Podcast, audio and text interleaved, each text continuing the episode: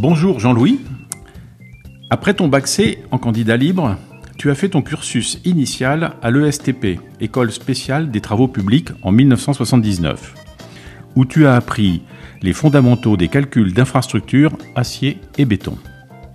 Le hasard ou une opportunité t'a amené à travailler pour Batco, France, Batco France, de 1980 à 1983. Entreprise spécialiste des assemblages métalliques pour structures de bois. Cette première étape, la chance, t'a permis de révéler ta passion pour le bois.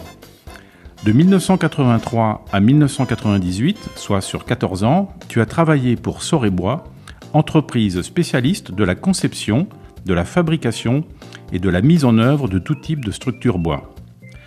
Enfin, en 1998, tu voles de tes propres ailes en créant ton bureau d'études BESB, Bureau d'études structure bois, que tu as récemment cédé, soit 25 ans d'activité dans l'ingénierie du bois, spécialité dont tu, es, dont tu es un des précurseurs.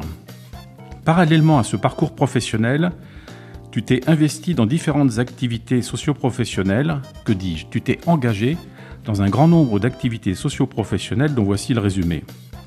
Intervenant formateur, conception et dimensionnement des structures bois à l'école supérieure d'ingénieurs de travaux de la construction, l'ESTIC de Caen, qui vient récemment de changer de nom. Enfin, ça, c'est l'ancien nom, pour être précis. Expert judiciaire de la construction bois, adhérent engagé dans la branche construction de la Fédération Sinov, au sein de laquelle tu exerces encore différents mandats syndicaux, et pour laquelle tu as été président de la région Sinov Normandie, où tu es basé. Tu es aussi adhérent de IBC, Ingénierie Bois Construction, qui est une association qui regroupe 57 bureaux d'études spécialistes des structures bois. Et n'y rentre pas qui veut, il faut que le métier d'ingénierie du bois soit l'activité majeure euh, des acteurs, des membres de cette association. Tu as été aussi membre de Cobati à Évreux, tu es membre et instructeur de l'OPQBI, organisme de qualification de l'ingénierie. Tu es membre du conseil d'administration du FIFPL, que tous les indépendants connaissent bien. Tu es membre aussi du CA de l'UNAPL. Et enfin, tu es vice-président de FIBOX Normandie, interprofession de la filière bois, amont et aval. Je précise, pour ceux qui ne connaissent pas, l'amont, ce sont les propriétaires forestiers exploitants et l'aval, ce sont les métiers de l'ameublement, de la construction et du bois de chauffage, c'est-à-dire la transformation du bois. Accessoirement, tu as été récemment président du Dojo Club d'Evreux par passion du judo depuis ta plus tendre enfance. Depuis quelques mois, tu es retraité mais toujours en activité autour des métiers du bois. On n'abandonne pas une passion du jour au lendemain. Force est de constater que tu regroupes deux qualités qui font de toi un chêne de l'ingénierie du bois passion et expertise. Sans oublier que tu as à cœur de transmettre tes connaissances auprès des jeunes générations. En introduction, Jean-Louis, peux-tu nous décrire euh, ce qu'est l'histoire du bois en France? Donc merci euh, Jean-Philippe hein, pour cette présentation. Euh, donc l'histoire du bois en France. Hein. je vais commencer par la couverture forestière sur le territoire français. Elle était maximum au Moyen Âge avec euh, environ 17 millions d'hectares et elle a décru euh, jusqu'au début du 19e siècle qui est historiquement la plus faible couverture avec 9 millions d'hectares. Ceci à cause de l'utilisation comme combustible, euh, la construction, l'industrie navale et militaire et l'augmentation des surfaces agricoles. À partir du début du XIXe siècle, cette tendance s'est inversée euh, avec euh, l'arrivée du charbon, l'utilisation du charbon comme énergie, avec la, ensuite la construction métallique, hein, l'acier qui, qui, a pris le dessus pour tout ce qui est construction. Au XXe siècle, la construction en béton armé. Et on est revenu aujourd'hui à on est repassé donc de 9 millions à 17 millions d'hectares. On est à peu près à la même, euh, surface couverte qu'au Moyen Âge. Euh, cette surface, euh, la croissance annuelle, elle est d'environ de 85 000 hectares, soit l'équivalent de trois fois la forêt de Fontainebleau. Et sur cette croissance annuelle, on ne prélève que la moitié. Donc, actuellement, on est dans une une surface forestière qui occupe à peu près un tiers de la surface nationale et qui va en croissant et qui augmente tous les ans malgré l'utilisation croissante du bois. En fait, quand tu petite petite précision, euh, quand tu parlais des industries, euh, de la naissance de l'industrie du fer, c'était à l'époque des phages, et puis la naissance du béton, ça a été la révolution du XXe siècle. Voilà, tout à fait. Euh, tout à fait. Donc, ces deux matériaux hein, qui, sont beaucoup plus récents que le bois, puisque le bois, on l'utilise en, construction depuis, euh, depuis la nuit des temps, hein, depuis avant le Moyen Âge. Hein. Ces deux matériaux, en, un siècle et un siècle et demi, ils, ont été, l'acier et le béton ont été...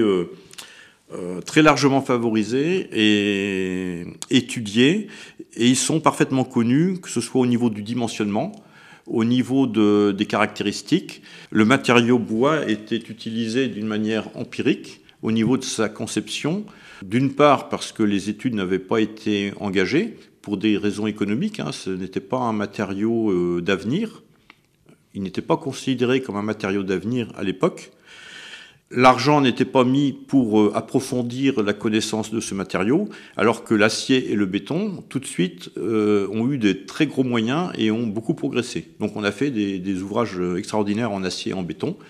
En bois, on continuait de construire d'une manière très empirique, comme depuis le Moyen Âge. Alors, qu'est-ce qui fait que et quand est-ce que le bois est revenu à l'ordre du jour et est beaucoup plus considéré aujourd'hui qu'il ne l'a été par le passé? À partir des années 60, il y a eu une prise de conscience écologique qui, n'a pas, pas, cessé, qui est allée en, croissant. Dans les années 67 euh, et 76, on a eu les, catastrophes euh, à Mokokadis et Torrey Canyon, qui ont fait parler beaucoup du pétrole comme euh, d'une manière très négative. On a eu le premier choc pétrolier dans les années 70.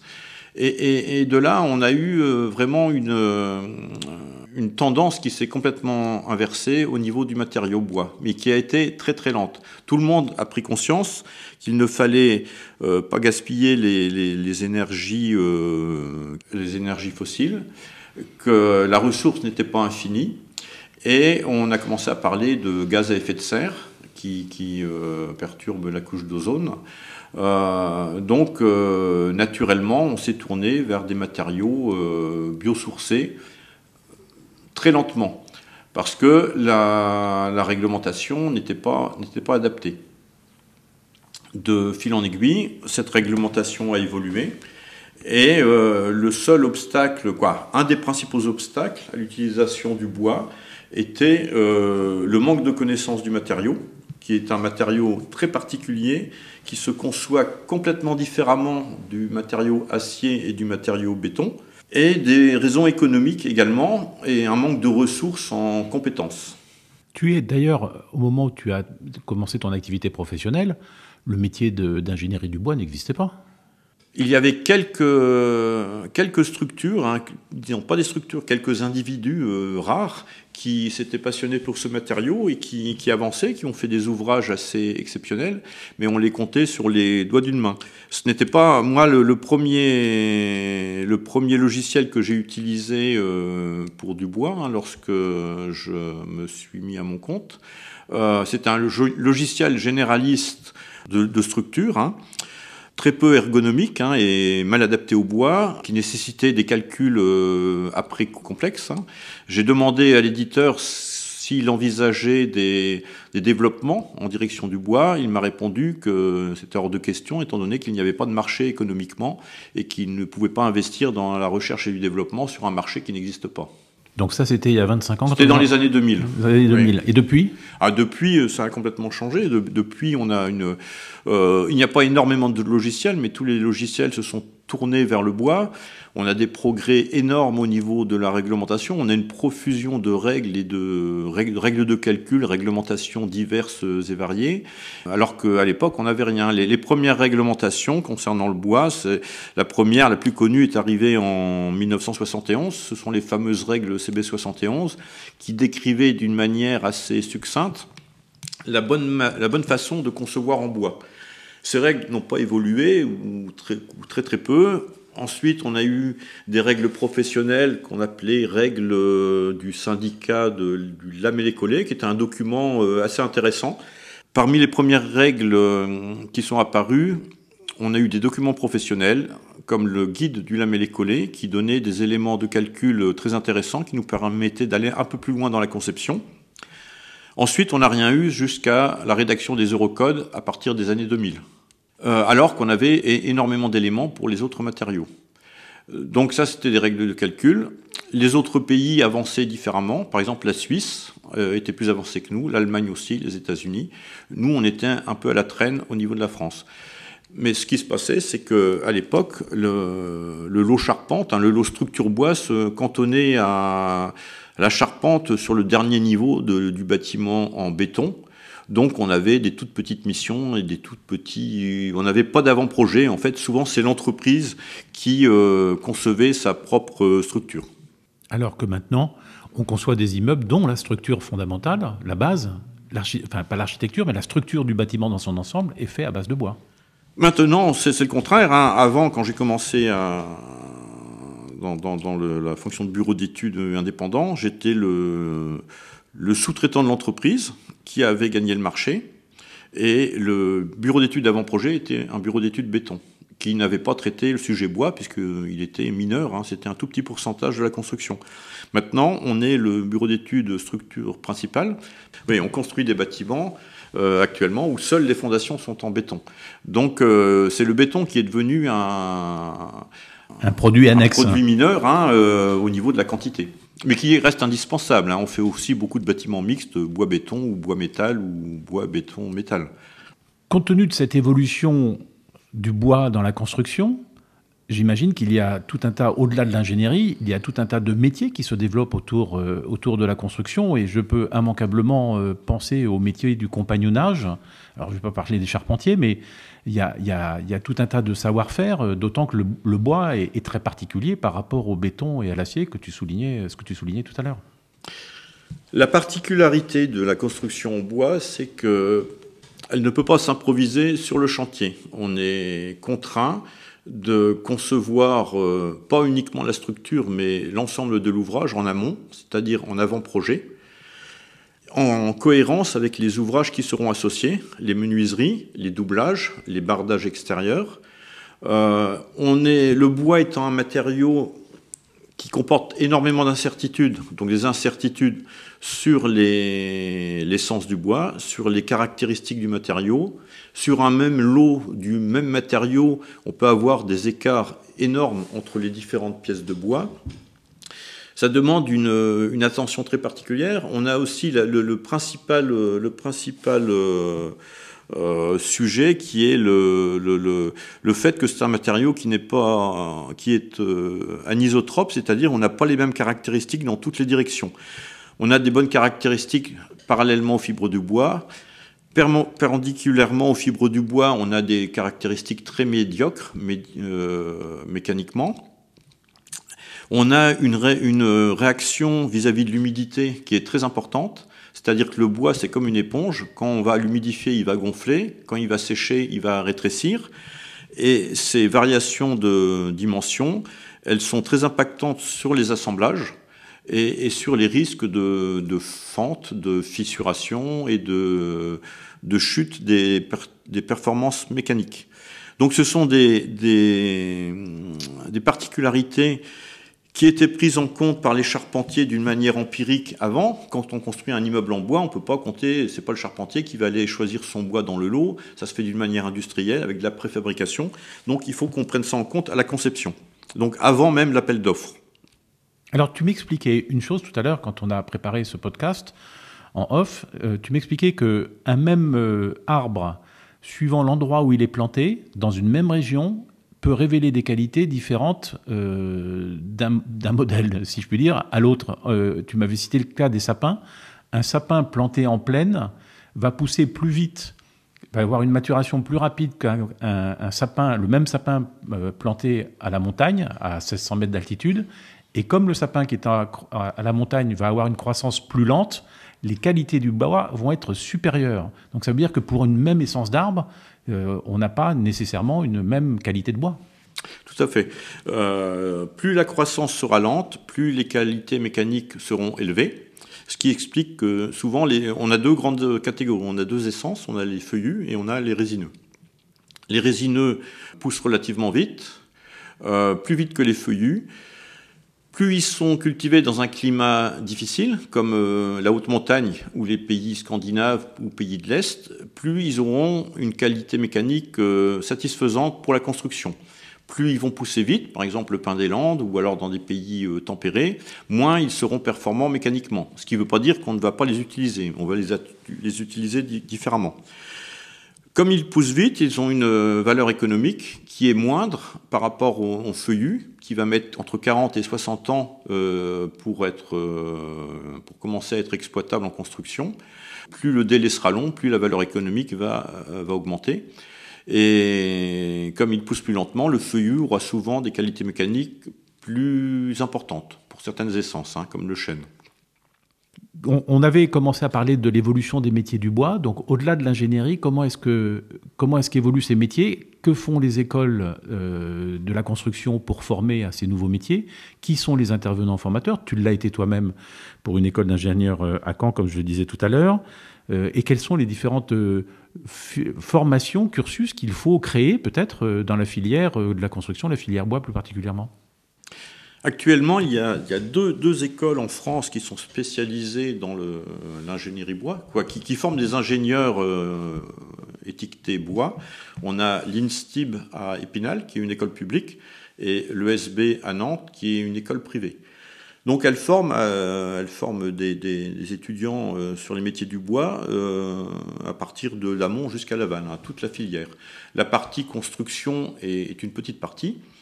Euh, mais tous les élèves de toutes les autres écoles euh, d'ingénieurs construction peuvent très bien euh, débuter leur cursus dans une école généraliste et après se spécialiser dans le bois.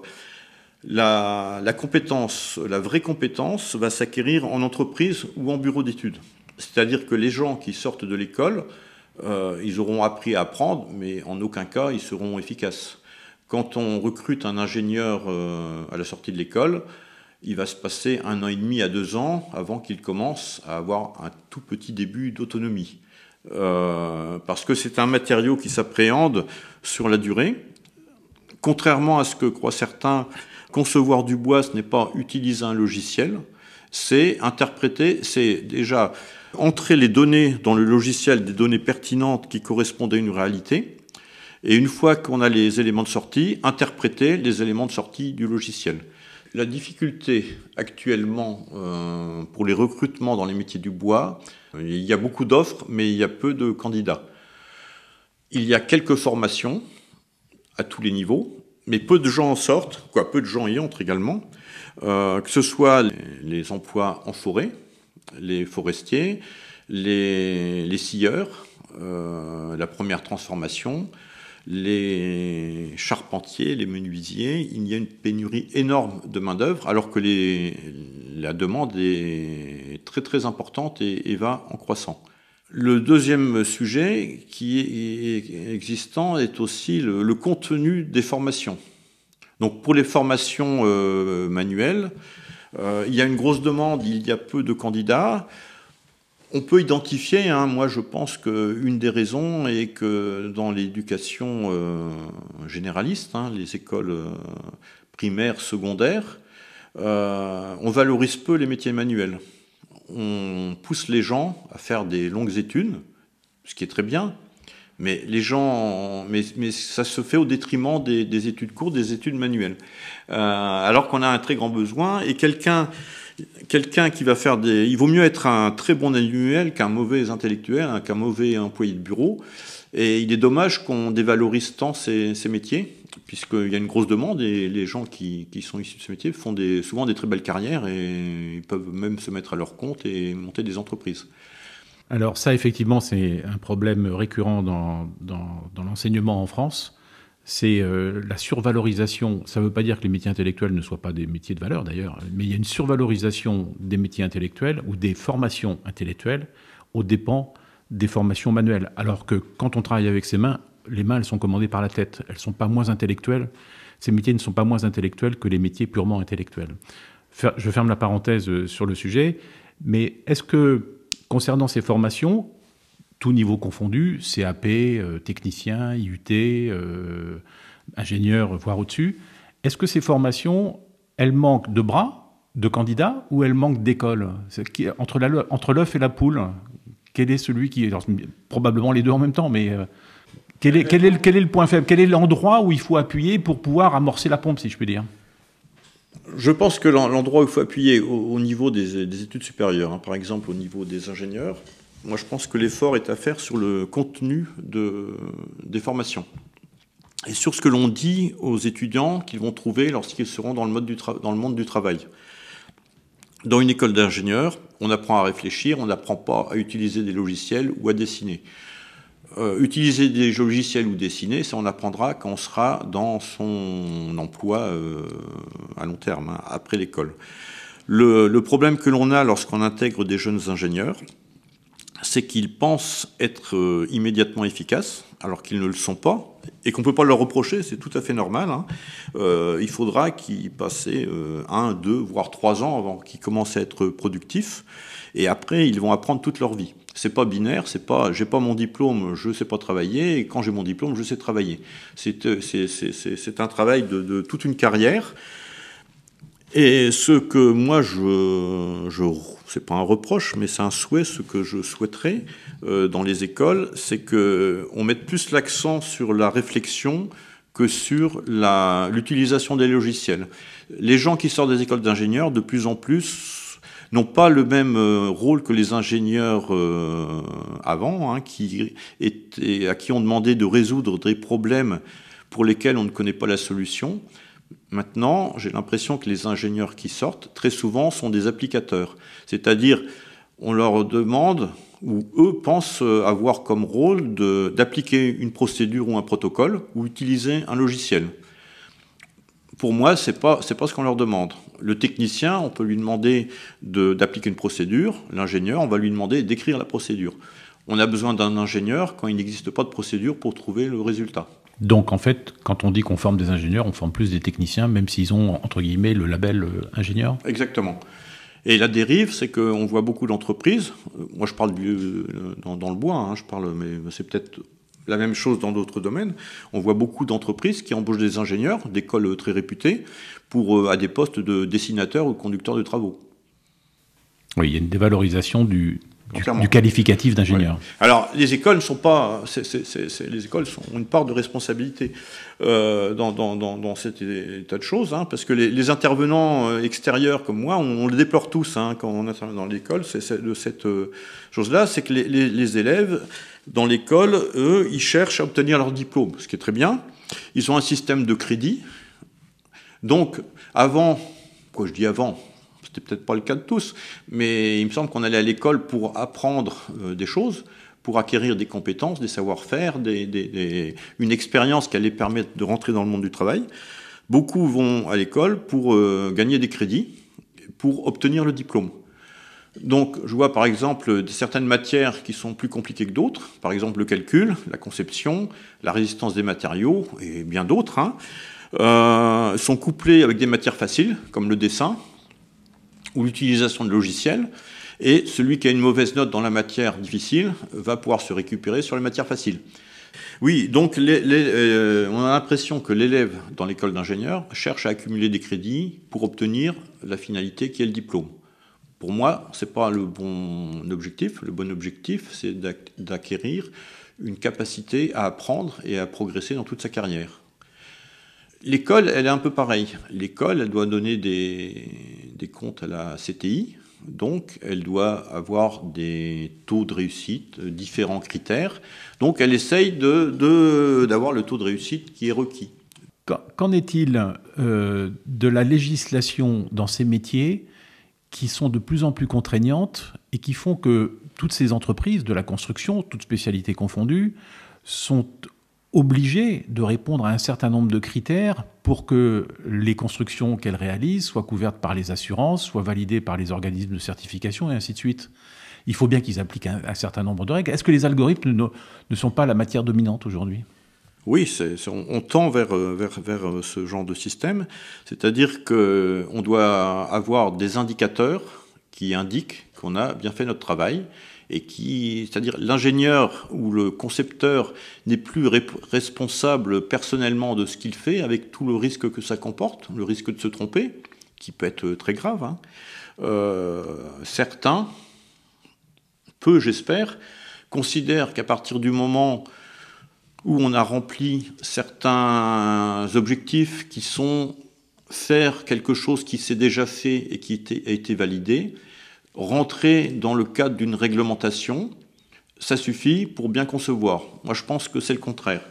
C'est-à-dire que certains ingénieurs, même avec de l'expérience, hein, même avec beaucoup d'expérience, euh, ne font plus de la conception, ils font de la recherche documentaire pour rechercher. Là, j'ai un ouvrage un peu exceptionnel à faire, je vais essayer de me raccrocher à des choses qui ont été déjà faites. Donc c'est un petit peu comme les avocats qui recherchent les jurisprudentes. Est-ce qu'il y a un cas validé ou, qui peut être garanti par un assureur qui a déjà été fait? Donc c'est un petit peu appauvrir le, on n'a plus le même objectif. Hein. L'objectif c'est pas de trouver une solution à un problème de stabilité ou un problème de, pérennité ou de, vieillissement du matériau, c'est rentrer dans un cadre déjà existant. C'est ce qu'on peut déplorer aujourd'hui. Et euh, en, prenant ce, principe de fonctionnement, on laisse la voie ouverte à des logiciels qui, vont, qui sont faits avec des algorithmes qui vont dire c'est comme ça, c'est pas autrement. C'est-à-dire ça, ça ferme la porte à l'innovation. Euh, les premiers logiciels, hein, moi je me, je me, souviens des premiers logiciels, avant on calculait à la main. On faisait des choses assez peu téméraires, hein. c'était assez pauvre ce qu'on faisait au niveau structure. C'était élémentaire. C'était élémentaire, mais c'est ce qu'on savait faire quand sont arrivés les premiers logiciels, on avait des logiciels qui étaient transparents. On savait ce qu'il y avait derrière. C'était les calculs manuels qu'on faisait, mais qui étaient beaucoup plus rapides et peut-être plus nombreux. On a commencé à faire des choses un petit peu plus ardues. Mais on savait ce qu'il y avait dans le logiciel, donc on savait interpréter, on savait dire le logiciel a fait ça, mais moi, je ferai différemment, donc je vais faire différemment parce que voilà, il est fait comme ça, mais il peut pas tout faire. Maintenant, on a des logiciels qui sont tellement complexes, ils font tellement de gros calculs compliqués en 3D ou, des choses impossibles à faire à la main, qu'on n'a plus la main sur ce que fait le logiciel, donc on fait plus appel à la réflexion du, spécialiste. Le logiciel, il va dire euh, le feu il est vert ou il est rouge. Et certains se contentent de dire si c'est vert, eh ben on y va. Si c'est rouge, on n'y va pas. On va chercher un moyen pour le faire passer au vert. Ça, c'est dangereux parce que ça, ça, peut entraîner des sinistres. Parce que le logiciel, il ne fait que reproduire ce qui a déjà été fait. Est-ce que son éditeur ou son, celui qui l'a rédigé euh, euh, sait faire? Et ça, euh, l'utilisateur n'a plus l'ordre de grandeur. Avant, on avait l'ordre de grandeur. On savait que si le calcul disait ça, mais que par ailleurs, ce qui, ce qui est fait, ça fonctionne pas comme ça, on savait dire stop. Maintenant, ça devient plus compliqué. Surtout qu'on a une surabondance et un empilage de réglementations et de contraintes qui, croient euh, en permanence. Donc, on a tendance à plus trop maîtriser. C'est pas, pas très rassurant. Et, ça, enlève l'expertise. Ça veut dire que n'importe qui, en utilisant le logiciel, peut concevoir n'importe quoi, avec tous les risques que cela comporte. Mais est-ce que ça veut dire que, en cas de défaut majeur, qui entraîne un accident, on peut incriminer le logiciel et lui, faire porter la responsabilité de, ce défaut ou de cet accident? Jamais. L'éditeur du logiciel, il prend toujours soin de d'écrire que c'est l'utilisateur qui est le professionnel et qui porte la responsabilité de tout ce qu'il fait. C'est lui qui fait le choix. Et j'ai déjà vu des expertises où ça s'est passé comme ça, où c'est le logiciel qui avait quelques petites euh, lacunes et, l'utilisateur euh, qui était qu'un utilisateur, mais pas quelqu'un qui l'utilisait d'une manière euh, très consciente, euh, est tombé dans le panneau.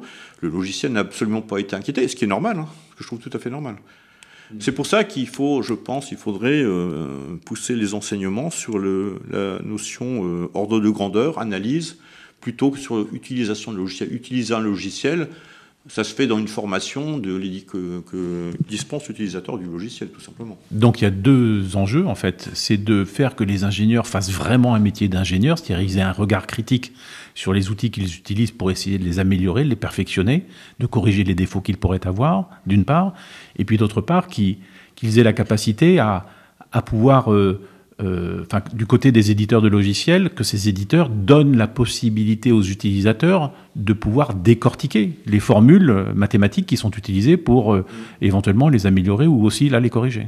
Pourquoi pas? Bon, ça serait très compliqué parce que plus ça va, plus c'est compliqué. Donc euh, après, c'est même plus accessible à, l'entendement. Hein. C'est trop complexe. Est-ce que euh, tous ces outils liés à l'ingénierie du bois sont pris en compte dans le BIM aujourd'hui ou on est encore à la genèse ou à la jeunesse du BIM qui fait que ça n'est pas pris en compte? Le, BIM, euh, c'est quelque chose qui existe euh, depuis plus de 40 ans. le BIM, c'est travailler en mode collaboratif. Quand on dessinait à la main, on faisait déjà du BIM, puisqu'on dessinait, le charpentier dessinait sa charpente sur un papier calque, qui passait le papier calque au bureau d'études béton, qui redessinait par-dessus, ou au couvreur. Bon, maintenant, c'est l'outil qui a changé. On a fait tout un battage extraordinaire sur le BIM. Je pense que c'est pas, pas forcément le, bois, comme tous les matériaux, le BIM, c'est un outil extraordinaire, mais ce n'est qu'un outil au, niveau du bois, comme on a des logiciels de dessin, des logiciels métiers qui permettent d'alimenter des machines numériques qui vont tailler de la charpente, ce sont des logiciels 3D. Euh, ces logiciels, ils sont capables de faire des maquettes numériques 3D. Les logiciels entre eux, ils peuvent traduire les langages et passer de l'un à l'autre. Donc le BIM, ça n'impacte pas le bois plus qu'un autre matériau. C'est une façon de travailler. Moi, je n'ai pas d'avis particulier, c'est indispensable, on y va, et puis on y est déjà, et ça pose, pour moi, ça pose pas de problème. C'est du dessin. C'est du dessin où on met des attributs sur les, sur les, sur les ouvrages qu'on dessine. Alors, si tu me permets une transition un peu brutale pour abandonner euh, l'ingénierie euh, et, les outils notamment informatiques euh, qui permettent aux ingénieurs aujourd'hui de, de, faire leur job, il y a des chantiers, notamment un chantier emblématique qui est celui de la rénovation de Notre-Dame de Paris, où beaucoup d'artisans du bois sont mis à, contribution. Et là, est-ce que l'informatique, est-ce que l'ingénierie euh, prennent le devant ou ce sont les métiers euh, nobles de l'artisanat euh, qui sont présents? Bah, dans, le cas précis du chantier de Notre-Dame, hein, un, relevé avait été effectué peu de temps, ou quelques années, je ne sais pas, avant l'incendie. Donc on avait le modèle exact de, ce qui existait.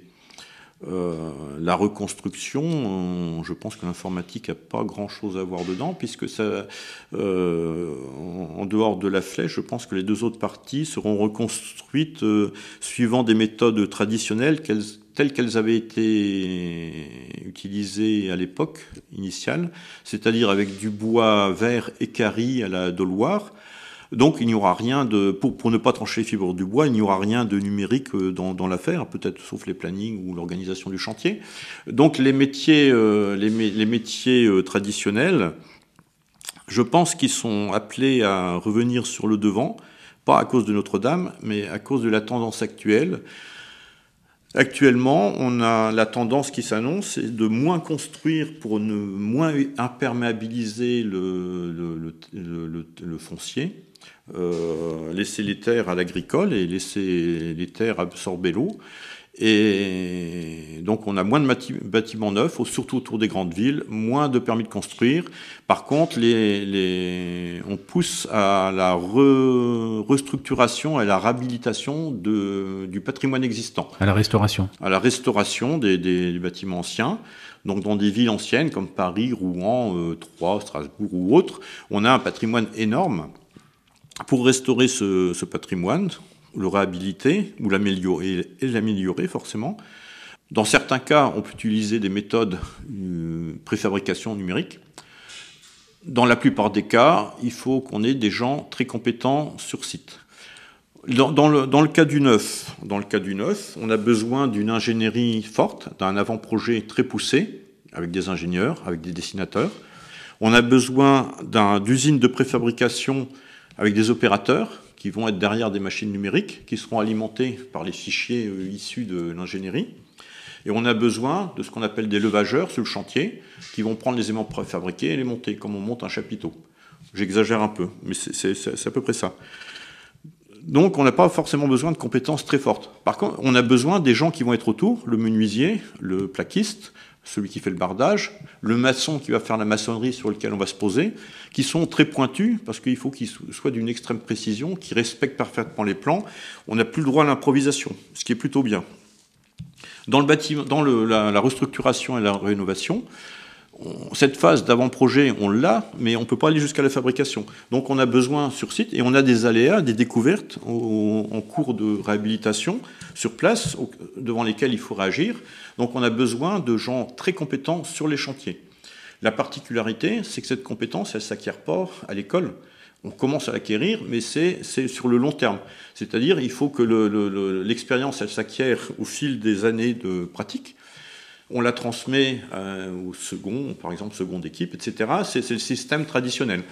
Euh, le, problème est la pénurie de, main-d'œuvre et la pénurie de compétences. Euh, et, ça va être de plus en plus vrai parce que la, restructuration, ce qu'on annonce, c'est qu'elle va prendre le pas sur le, sur le neuf.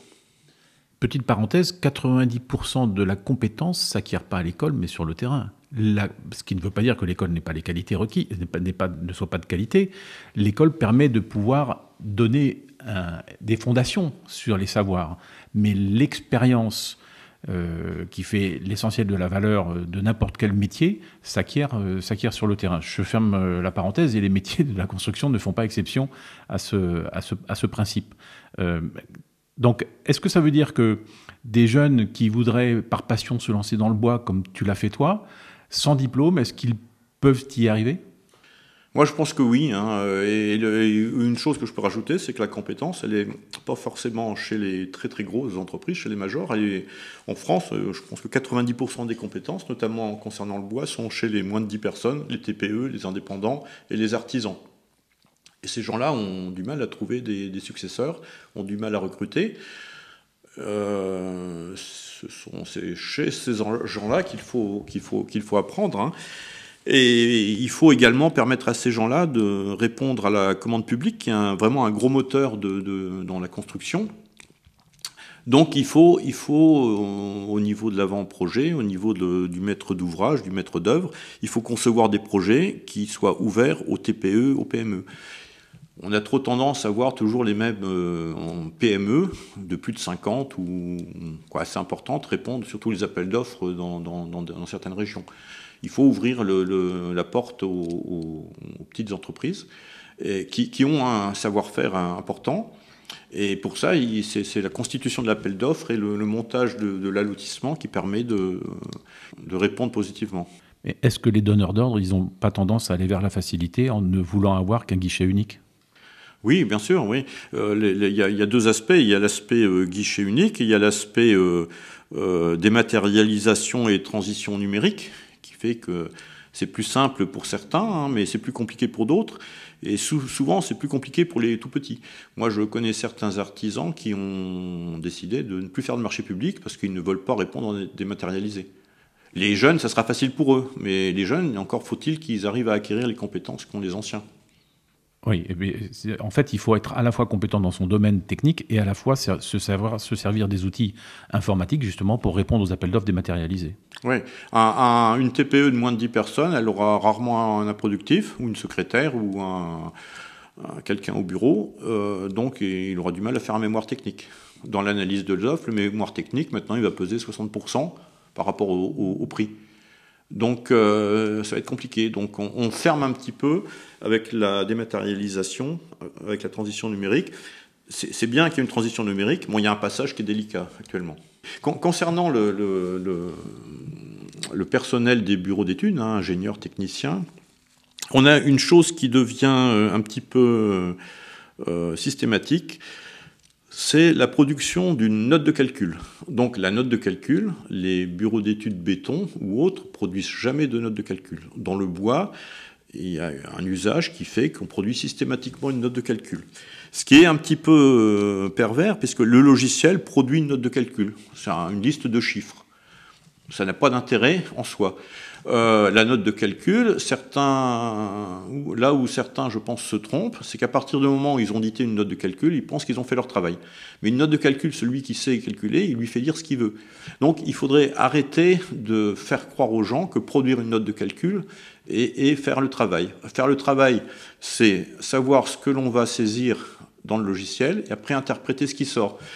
Là, avant la note de calcul, le concepteur il avait une idée de ce qu'il allait faire pour concevoir son ouvrage. Il y avait beaucoup d'incertitudes, mais il y en a toujours. Et pour lever certaines incertitudes, il n'arrive jamais à toutes les lever, il faisait un petit calcul sur les bases de ce qu'il savait, résistance des matériaux et de son expérience. Maintenant, je vois certaines personnes qui sortent une note de calcul de 500 pages, ils ont un, dessin, ils vont saisir tous les nœuds, toutes les barres, ils vont passer dans la moulinette. Si les feux sont verts, ça va être bon. Mais ça marche pas, c'est comme ça qu'on crée du sinistre. Donc il faudrait un petit peu démystifier la note de calcul. La note de calcul, c'est l'outil qui permet de se rassurer, mais c'est pas l'outil qui, dit forcément la vérité, la vérité c'est pas l'outil unique.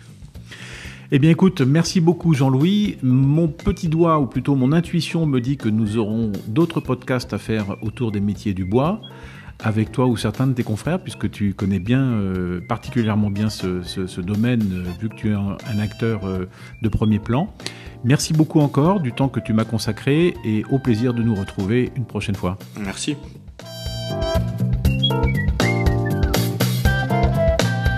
Si vous avez apprécié sur le fond l'échange que j'ai eu avec Jean-Louis Linares, merci de partager ce podcast via LinkedIn ou de mettre un commentaire et quelques étoiles sur Apple Podcast, génie soit-il.